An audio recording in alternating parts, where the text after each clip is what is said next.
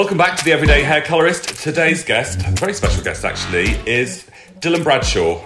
One of the nicest men in hairdressing, I think. He's super kind soul, super funny, but incredibly successful. Salon owner, award winner, um, global ambassador, and UK and Ireland ambassador. Hey Dylan, thanks for coming on. Thanks for having me, Jack. Great to see you in your lavish uh, home, I see.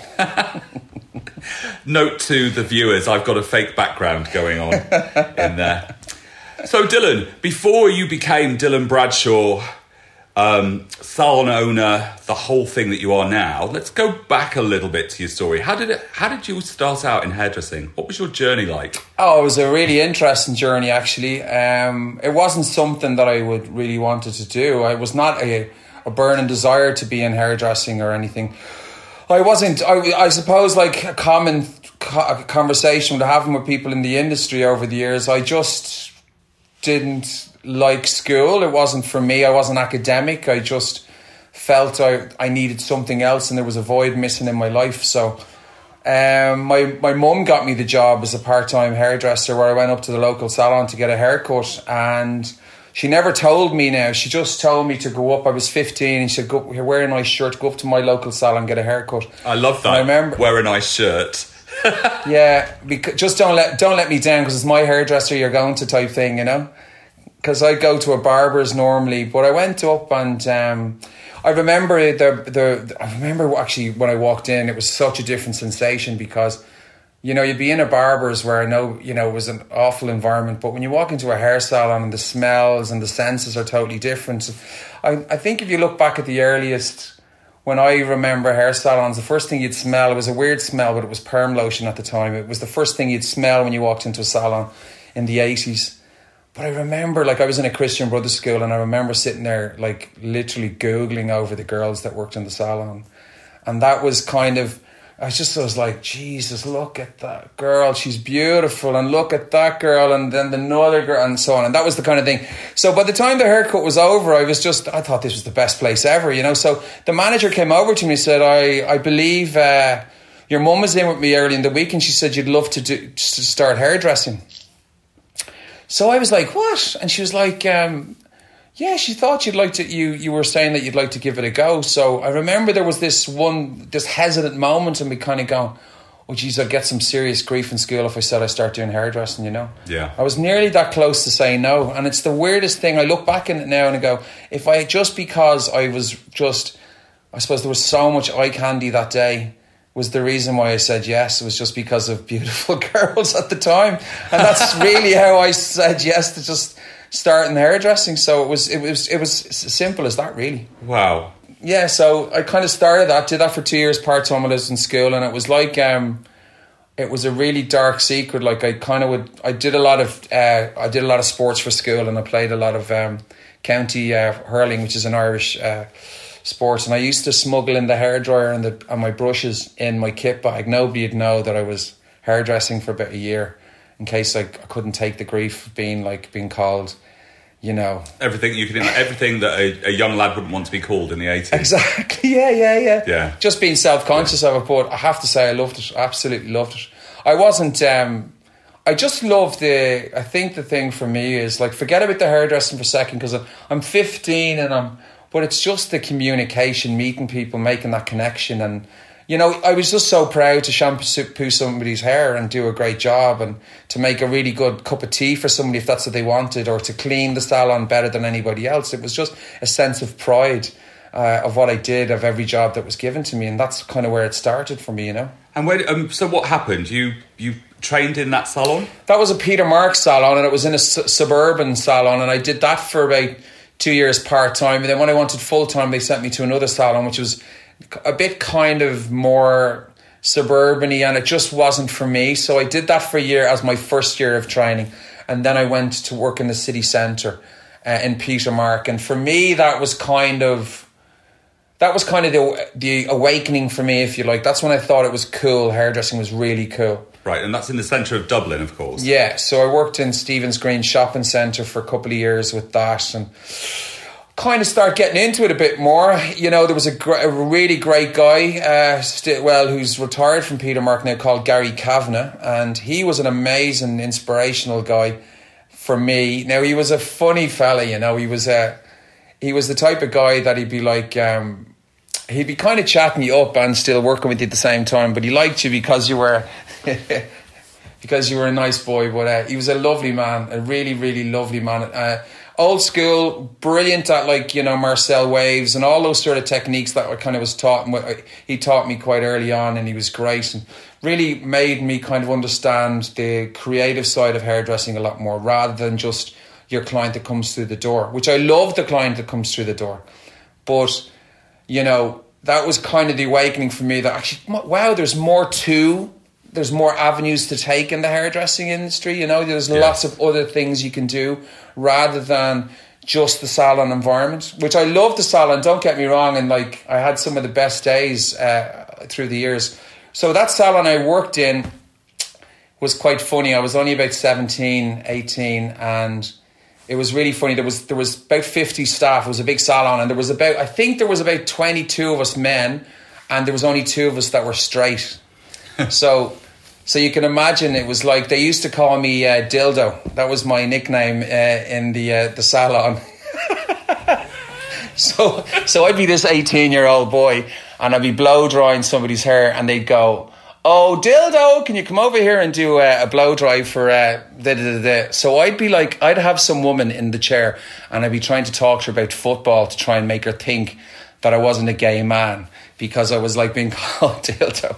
So they were the kind of the humor through working in the salon. It was they were great days actually, very very funny. Never a day went by without you breaking your heart laughing every 20 minutes. It was just and to be honest with you, I think you wouldn't get away with any of that stuff now, but like Jesus, they no. were they were great days and they made you thick skinned and they made you really really kind of strong, you know, strong to so I I love those days where you kind of had uh, all these different influences in the salon.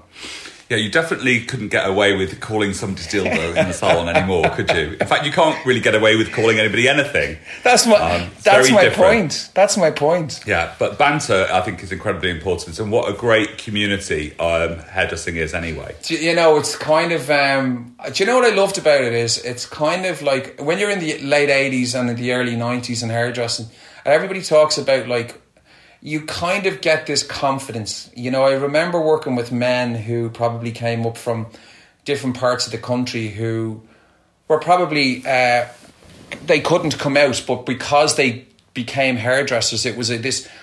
Um, it was probably this avenue where you were openly gay. You could be openly gay, you know. And I thought, for me, you know, I learned an awful lot about myself, but I was also learning a lot about people through the clients that were coming through the door, but the people that you were working with. And I kind of find it interesting, you know, the way like the, the hairdressing in- industry was so ahead of its time uh, in those days.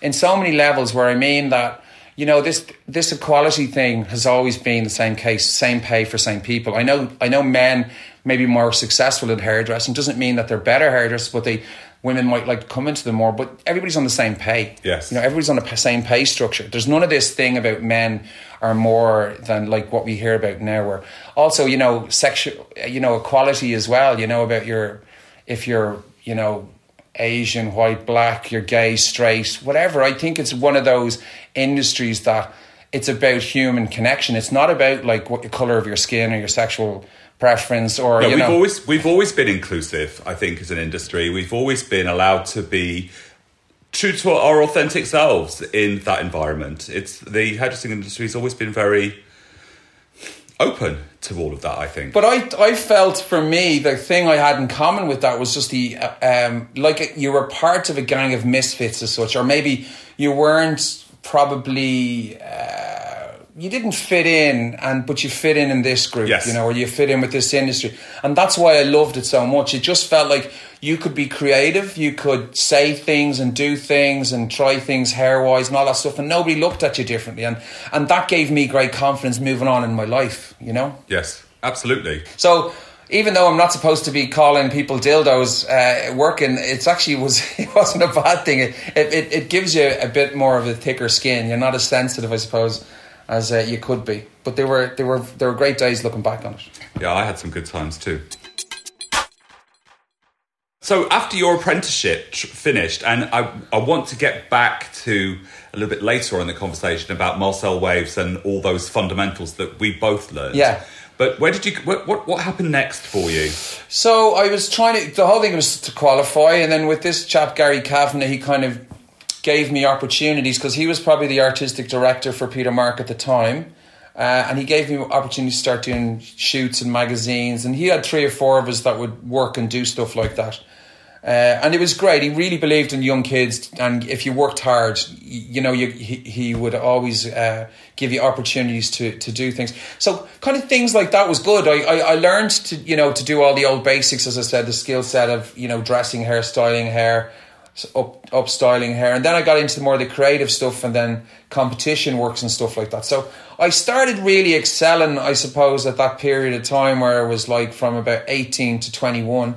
Yeah. I kind of start winning competitions within the company, and then I start doing lots more, you know, magazines and cover shoots and stuff like that. But then when I got to 21, I kind of felt that my place was quite limited in Peter Mark because it's such a massive company. Even though they're a great company, you're just kind of, you probably sink a little in it. There was other people that were long timers. For people who don't know, Peter Mark has 70, I think it's 72 salons. They are absolutely massive, well known Irish group, aren't they? Yeah, they're two great guys. I mean, like if you think about, um, they own seventy stores or seventy-two stores, but most of their stores are freehold, which that means that they don't rent; they own the buildings, and these Yes. are buildings on really, really prolific high streets all over the country. You know, so they are incredibly successful just in that alone. You know, Yes. but they have two. They've over two thousand people working for them hairdressing uh, in their stores. So they're a great uh, iconic brand, and and they were a great foundation for an industry that kind of people all kind of.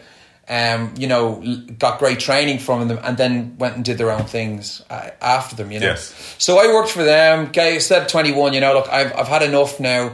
Uh, I want to go to the states for a while and I went over as you do at the time. I went to, I went over with a girl to follow a girl who was uh, I was seeing for a while. I went down first of all down to Maryland for a summer. That's where I went because she was doing a J one, and then I came back to New York and I had a mate of mine up in there who's who had a few bob. His parents had an apartment in uh, on um, on the Upper East Side, and uh, I got a box room. I said I'd give it a go for a couple of weeks, and I just started tapping around looking for a job in hair salons. Yeah. And uh, I um, I just got a just there was a, a nice kind of uh, salon, um, just kind of um, uh, what do you? Oh my God, Jesus Christ! I'm uh, Bumble and Bumble, right? So Right, Bumble and Bumble, big brands. Yeah, big- when was this? In the nineties? Yeah, it was ninety four. we could have crossed paths. Yeah, so I was in there for uh, for a period of time, and the problem was is that I loved it, absolutely loved it. But the problem was I didn't have any qualifications, and that I had to uh, got the did a trade test, all really really good, but they wanted to put me back as an assistant because I had to do the state. I learned so much in New York, just even from going into a restaurant, but from working in. And women love, like women will pay anything for good hairdressing and a good service and Yes. good experience. And that was for me was I suppose the greatest thing. Now socially, I had the best time ever. It was amazing. I think, in fairness, I think I was too young to be in New York. I didn't have an awful lot of money and. Suddenly, when you go into a city that size at that age, it just makes you feel like that small. I couldn't settle the same way. I had the best year there. I learned so much about, as I said, about um, the service industry, which kind of brought me back when I came back home in '95. I came back and I just said, you know, I- if ever I do something, uh, I just want to give a really good service and have people. Because the thing about you, I don't know about you, but uh, in the UK and Ireland, the hairdressing industry for me, it just takes such a hammering all the time. And I think as an industry, we sell ourselves a little short. But in in you know when I was in New York, like if you say you're a hairdresser, you can say it proudly, or a hairstylist, or a colorist. People really look at you with a kind of a that you have a great a great job. But in the UK and Ireland, if you, I find that you it's probably not seen as as good as that. Sometimes we kind of sell ourselves a little short.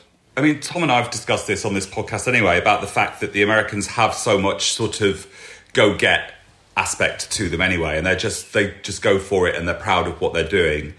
But I think that also when I when I was in New York, I found it very different because you could be at a party and you could be the hairdresser and there could be a poet and a supermodel and an, a, you know a socialite and a, a, drug dealer and whatever was all going on at that party and everyone would say oh hi give, call me here's here's my number kind of thing whereas the UK is a little bit more sort of like a class system, and it's sort of I always feel that it's slightly looked down upon. Exactly. Yet there are so many of us that have done it incre- so incredibly well and lived great lives, and I don't understand why it is like that. But what I did find was that the Americans know how to present it so much better than the English, and that's their service and just the way in which they look after people, whether it be in the Gap whether it be at in Bergdorf's or whether it be in a little salon. There's this. It's part of the American psyche, I think. I think for me that well, that's the the one thing that I loved about it. For me was I just came back and it just gave me this kind of feeling. Going, you know what? Like if I do something, I really want to make a difference. I want to give a great service. I want to give a great experience, uh, and I want to be different rather than I want to like look in the different direction rather than doing what everybody else is doing. So when I came home, I was like I came back to work for Peter Mark for a year. Uh, but I wasn't happy in the sense that not that it was it wasn't I was unhappy. It just uh, my thing now was I have the bug. I need to know, you know, I, I need to work to do this. So I went to work in a place called Reds, which were the high end. It was the step that I needed to go, which was like probably three times the price that I was charging at Peter Mark. And I never told any of my clients, and I left on good terms with the company and just said, look, I want a new start. I, I don't. I'm not gonna. I haven't told any of my clients because I want a fresh start. I can't tell my clients I'm bringing something up three times the price. If they find me, they find me. They don't. So I literally went to this salon and Alan Bruton owns it, and I said, "Look, Alan, I want to start again. I'm willing to do whatever it takes to get a job." And we, you know, I waited six or eight months until or a year. I had him pestered till he gave me the job, and then I just built from scratch. And like yourself or myself or you know other people that you've had on the podcast that I've listened to, like they're very good at what they do. So you have no problem building a client base. It's never been a problem. You can start anywhere because word gets around. If somebody you know likes what you do uh, and believes in what you do, then it just it starts to build that way. But so I was 23 when I start working there, and then I was, if you like, I just kind of start doing quite well. I start working with record companies, then I start looking after celebrities. Then I suppose I kind of, for me, I was at this stage where I was probably two, th- two year, three years there, and I just was really at the height of my career there. I must have been about twenty six, I'd say, twenty seven, and then. Um, I suppose I was looking after people like you know that were coming through the town. I mean, you'd like Robbie Williams, Take That, you know, Spice Girls, all those people at the time that were massive at the time, I would take care of them if they came in as guests. But the thing that kind of, uh, I suppose, worked well for me was was that like the Corrs had blown up massively at the time. They were huge in Europe, and um, that I I went on tour with them for six weeks, just doing a promo tour, and we based ourselves. I was working with them, and it was great money. My God, in in those days, I think it was on about eight hundred pounds a day just assisting. You know, I was working for myself and I was earning really good money. Now, in fairness, I didn't spend it. I just banked it because my whole focus was the salon. You know, this was the salon for three years in my head. I was going, I've got to get this salon open. Right.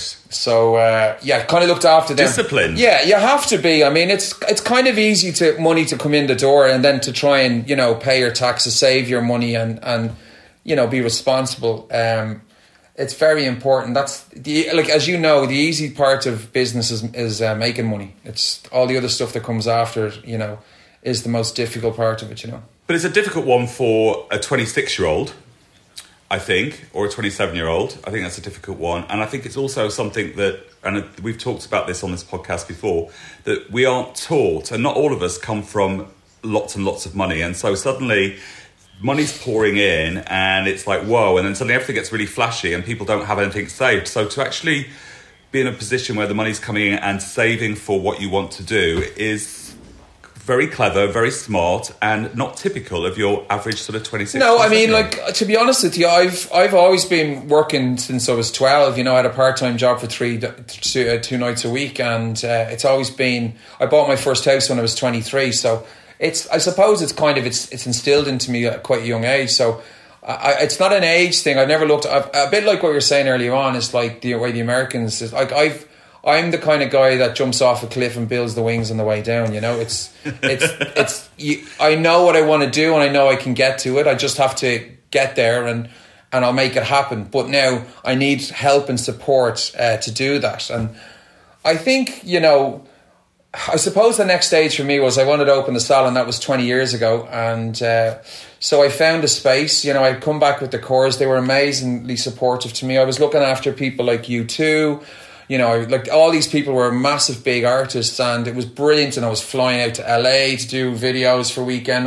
But it just, I, it was great, but it, I didn't have anything to come back to. I didn't want to come back and kind of go, I'm going back into work for somebody else. Right. I, I, I needed, I have, I had created this really kind of good name for myself, but I really wanted to build on that now, you know. So I came back, and it's a funny story. I was on a, a jet with. Um, the Corrs after coming back doing a gig or something, and their manager John Hughes, amazing guy.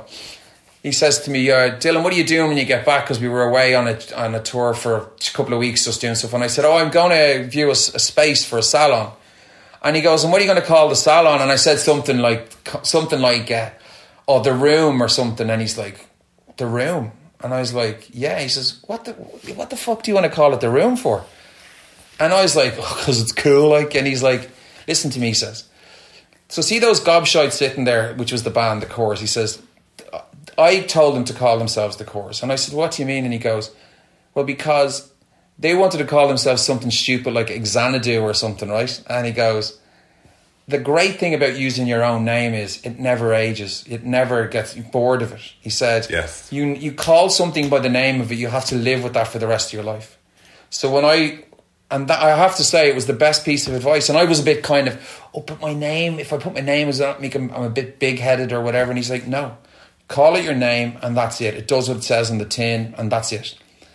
So, so Jack Howard, you did a good job there. but um, so I opened the salon and I look, it was amazing. When I opened the salon um, at the start, we had, I had like, so I had celebrities all come, like biggest bands, and I, I was on the front cover of two of the biggest national newspapers the next day. One picture of me was with three beautiful women, which was the Corrs. One of them was I had Bono in the place. I had somebody else. It was just, it was one of those kind of, it was just the perfect storm, and that we hit the ground running, you know. And the design of the salon, I had a guy called Tom de Paor who did the salon. It was like nothing you'd ever seen before. So we had like French Marie Claire came over in tears and shot the salon, and this guy had won the Biennale um, awards. He was an amazing architect. Nearly broke me, by the way, to get the salon open, and that's the funny side of business. I wanted the best, and I got the best, but he wasn't great at managing uh, his spends and his costing. So it put me in the red for the first three years, where it was literally touch and go if I was going to sink or swim with the business because wow. the business was coming in the door, but my overheads were. I spent. I think I was in for about four hundred and fifty grand before I even did a, my first haircut. Wow. Yeah, That's yeah, yeah. Massive. At twenty seven. That's massive. Now I remember coming into your salon and was just like, whoa. It was so beautiful and so well done, and you've obviously continued to expand since mm. the first time I came.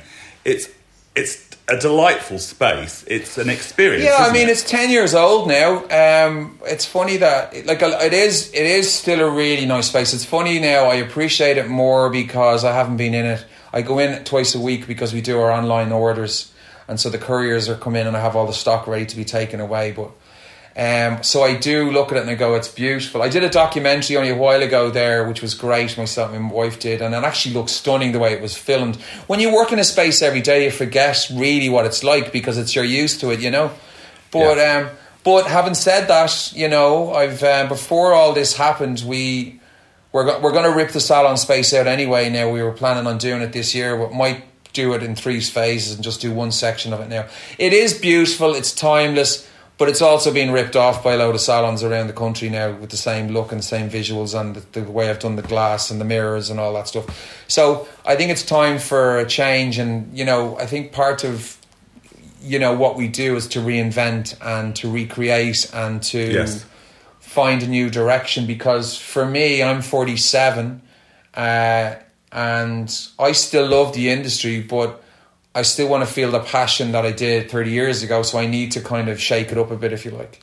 I don't think there's anything wrong with shaking it up at all, and I think that it's important to Hmm. keep moving forward.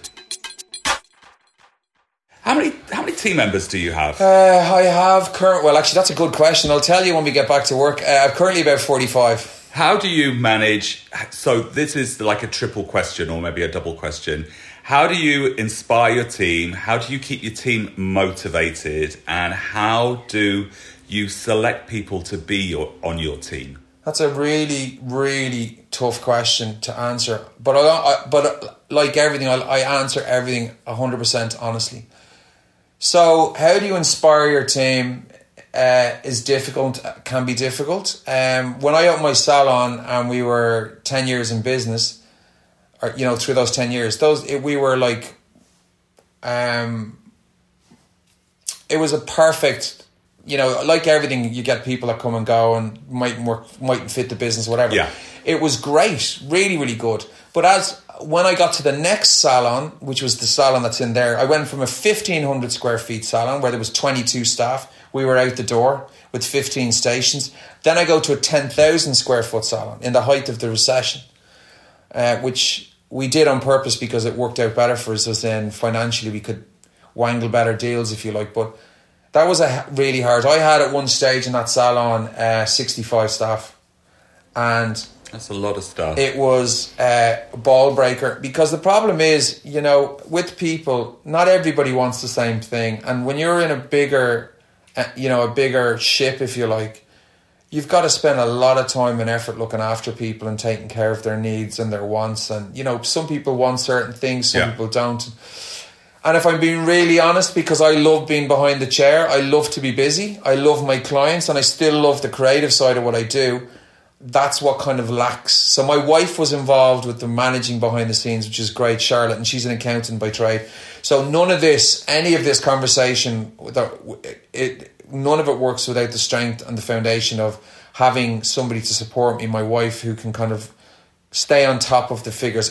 Going back to what you said, it's very, very difficult to manage things. I have no problem of coming up with the ideas and concepts and driving the money in through the business, but then I need somebody to like, you know, manage it and take care of it and all that sort of stuff, you know?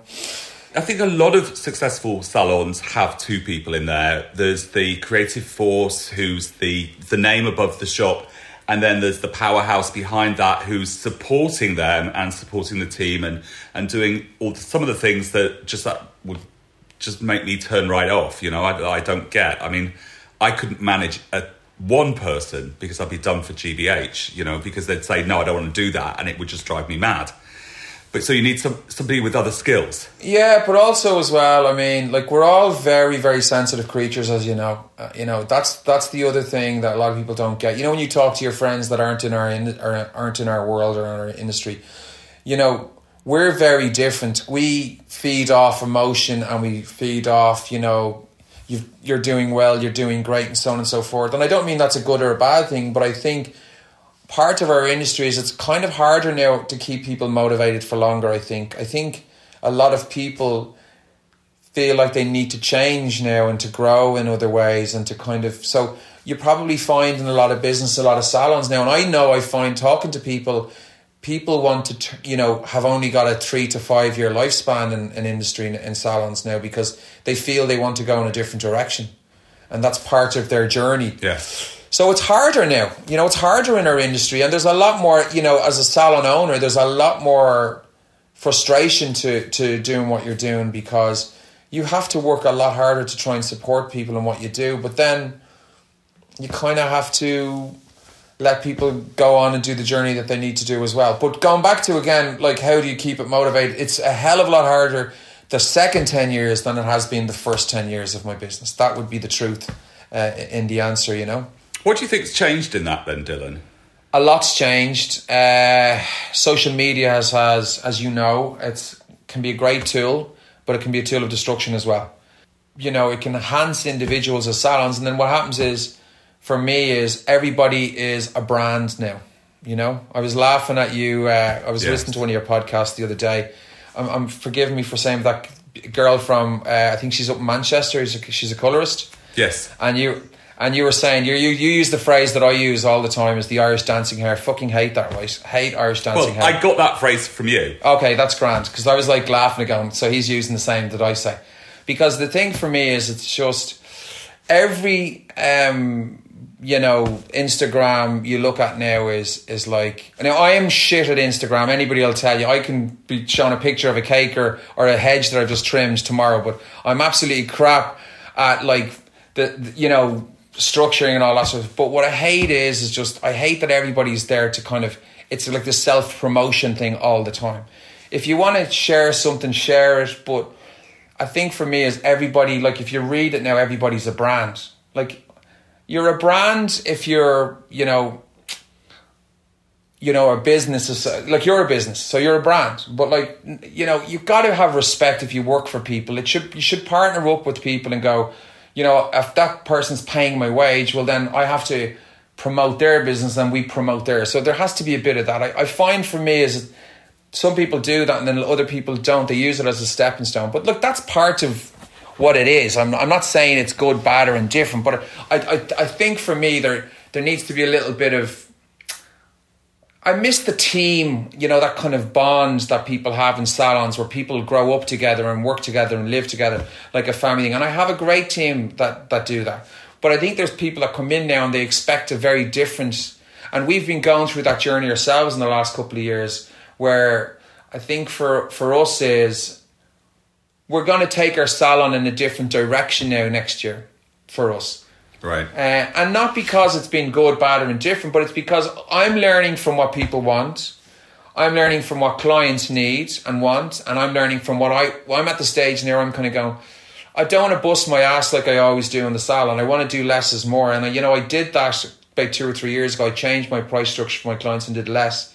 But I want to do it now where I'm going to start stepping back because I really want to mentor the guys in the salon. And if I'm being really honest, I think maybe that's what I've let myself down with in the last couple of years that I've been so stuck in my work doing my job that I That you've had no time to. really look after the good guys that need looking after and taking care of them and, and you know and, and having their back and kind of mentoring and them building them a lot more you know so i want to concentrate on that in the next few years because i'm very very busy at what i do and because i'm busy that's great you feel like you're giving to your clients but actually sometimes if i'm being really honest i'm probably not giving enough to my team for that reason so I want to spend. That's the one thing I've kind of learned, I suppose, in these last few years. So I want people to kind of, you know, it's it's. It, do you know what? It's the most amazing feeling, and this is the thing when you when you run a business. When people buy into you as a brand and they buy into you, and I don't mean me as a brand. I just mean as your business, as your ethos of what you want to drive and what your message is.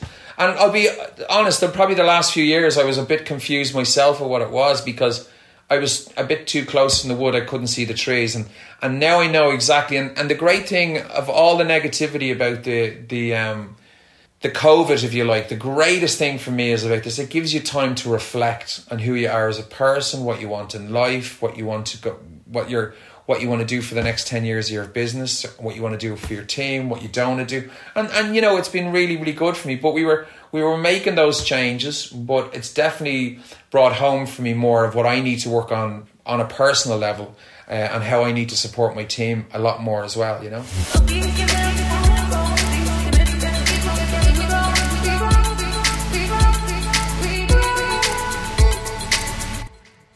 When we're looking at training and talking about motivating the team and everything, so when we started out, of course, I think the first thing I had to do were pin curls and then on off route, on route kind of Yeah. wraps and um, Marcel waves and finger waves, and that all disappeared, didn't it? I mean, kids now don't even know how to do a perm, which is sort of was a discipline. Yeah, exactly, exactly. It's a, it was a, it's a great foundation, a skill set. Well, so I was just wondering about how you saw training going, because of course all the young people, it's it's a different game now. We can't just keep saying it was better then. I mean, it's just different. But they want everything so fast. They want it all yesterday. They, I sometimes feel like they haven't realised that it's taken you since 1980s to get to where you are. Yeah, yeah. It's like I'm a 30 year overnight success. That's kind of Yes. the way, you know, people think you're like, when you're interviewing people, it's very similar. They'll say to me, they say, So what would you see yourself in five years? What would you like to see? Oh, I'd like to do what you do and have what you have. And I'm like going, But geez, man, I'm 30 years doing this. You kind of have to be a little bit more realistic with your focus. You are right in what you're saying. Um, I think for me, is hairdressing has become quite. Um, you know the way like for me is nobody wants to do the full A to Z anymore. Everybody just wants to get to Z. Yes. So they go, oh, I don't, I just want to do color. That's it. No, nothing else. I don't care about. Don't want to blow dry. I just want to do color. I want to do balayage. I want to do this.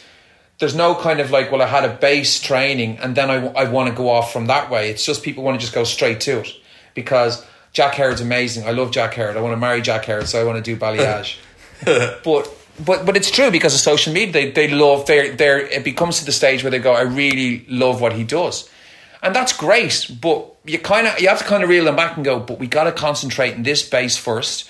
You know, let's get all our kind of you know the thing about like you know shampooing somebody's hair like everybody slags or doing the towels and all that sort of stuff.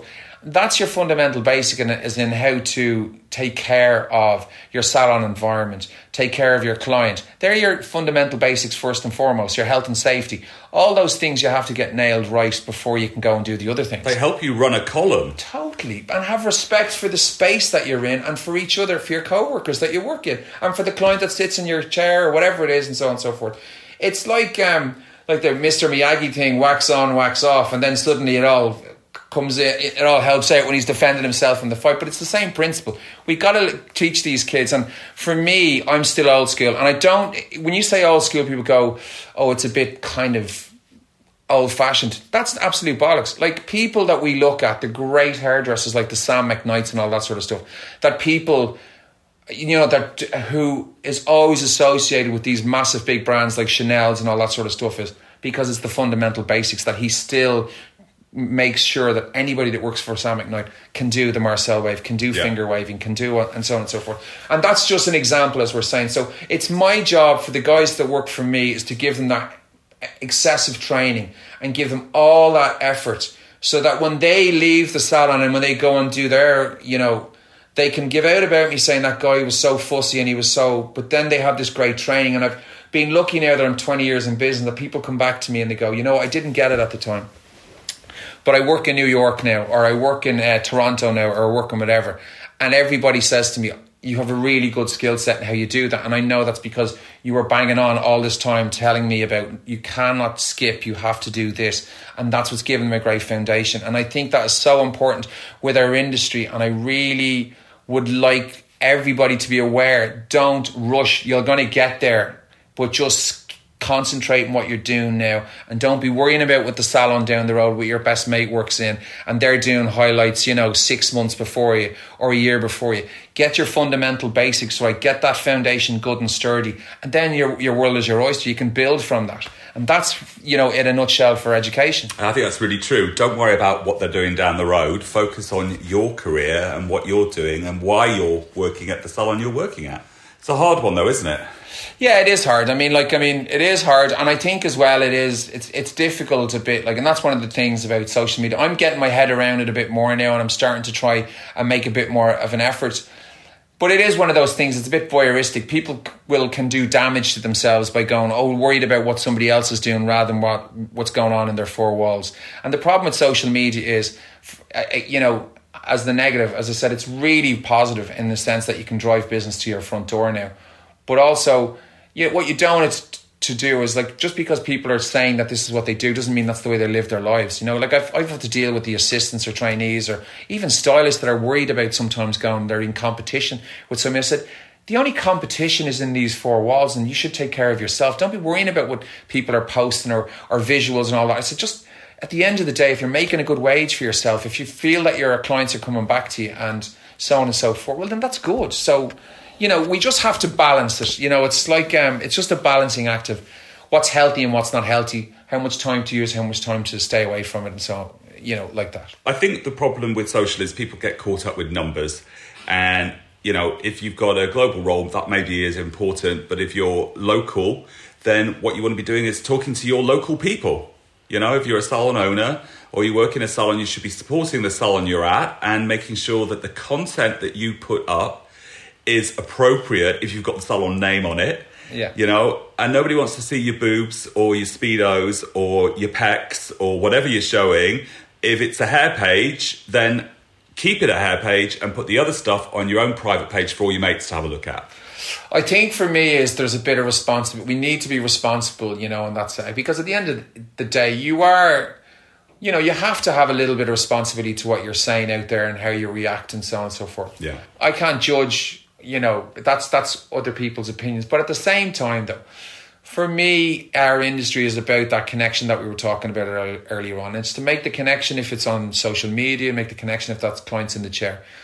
One thing that bothered me once, I was at um, Salon Smart. I was presenting one of the one of the days, but I wasn't wasn't presenting that day. Uh, and a very well known person who's a big player on social media. Um, they said to her, the person, right? They said, um, so if you had uh, somebody that came in a million followers on social media or on Instagram or your regular client, who would you bump? And they said, oh, totally bump my regular client for the for the personality. And I just thought, you know, I get where they're coming from, but it's the wrong message to send to the guys that are working in your salon in your environment because the problem with it is, is that we end up working as a busy fool. Like it's a bit, it's you know, your client comes first every time. I do not give a shit about celebrity, blah blah blah, and all that. That's all great, and that's a bonus, and that's part of what we do. But every client that sits in that chair is your celebrity, and you've got to take care of them really, really well, and give them the exact same service and experience that you that if it was like bloody Brad Pitt that came in the door. Once you treat those clients like that, all the good word comes out, and that's the thing. We should not, you know, put value on somebody's better than the other that sits in the chair. You know, it's it just drives me insane, and it's still old school. We must, tr- you know, bang that home to you know the people that work that we work with that look after all clients with that sort of intensity and respect. But I think that when you're looking at working with influencers anyway, you know, people with large followings uh, first of all, you have to make sure that they're the right people that you want to come to your salon because there's no point if it's a 16 year old, you know, in a bed sit in their parents' house, they're not going to come and spend those prices. So I'm always really quite selective about the girls that I want to work with, and they have to they have to be on brand with me, otherwise I get rid of them. But they also have to be. It, defe- it defeats the purpose uh, for you. Absolutely, you're dead right. Totally defeats the purpose. But I also, if I have a client who's paying who wants to come at that time, then they know they get moved around because you know I want to make sure that I look after my clients as well as my social side. But clients come first. Absolutely, it's just a balancing thing, but to do it in the right in the right way. Uh, yeah, and to take care of your clients for sure. And then finally, Dylan, um, your brand, your global brand ambassador role, how's that going? For Dyson. Yeah. Yeah, it's great. I love it. You know, it's a great team of misfits that we all are ambassadors. There's uh, Larry King, there's myself. You, obviously, you know Matty, yeah. who uh, great friend of yours that you worked for, for with worked with in L'Oreal. There is um, who Pete Thompson as well, great yeah. guy. And we look, we have a ball. It's it's the best thing ever. I love. Um, you know, like it, you, you, I think you, you know, the, the, nicest thing in the world is when you do, you're in your own world and you work in your own salon environment or you're promoting yourself. It's, but it's such a relief when you work with four or five other people because you get so much out of each other and so much creatively. It you become like superheroes. You you have the strength with the group. It's so much better. Yeah, and it's fun and it kind of gets you out of your kind of what we do every day, you know? When you're on your own being an ambassador, I think it can be quite isolating. And so it's really a lovely experience when you get in a room with a bunch of other people that are doing something similar but different and the connections and the bounce. It's like working in a salon or working on your own. I think there's something wonderful about working with a bunch of people. But again, going back to who we are, I think we're creative people and we just we feed off connection and, and relationships and you know we feed off uh, personalities and I think we benefit hugely from it. Do you, do you, know what I mean? And I think the audience and the brand uh, benefits much much better. But in fairness, Dyson are great people to work with. I love working with them. Very excited to work with them every time, you know, and they bring, you know, they've reinvented the wheel a few times now, and that's what makes it exciting, you know. Absolutely. Very exciting technology going on there. Fast paced, fresh faced company. Cool. Well done. Yeah, yeah, yeah. Yeah, thanks, man. Thank you. Thank you so much for coming on today, Dylan. Some great insights there on everything that's going on. Um, that's brilliant. Thank you. Thanks for having me. I really enjoyed it. And I'm sorry. I hope I was okay and I wasn't too. There wasn't too much blasphemy uh, along the way. I think you're the only person that's sworn on it so far. Oh fuck no. so I hope you enjoyed this podcast as much as I did making it for you. Don't forget to subscribe on your channel that you download your podcasts from. iTunes is my favourite, but I know there are others out there. And also, if you want to follow me on stories on Instagram, it's Jack Howard Color, C O L O R, the American way, not the English way. And on Facebook, it's Jack Howard Color, C O L O R.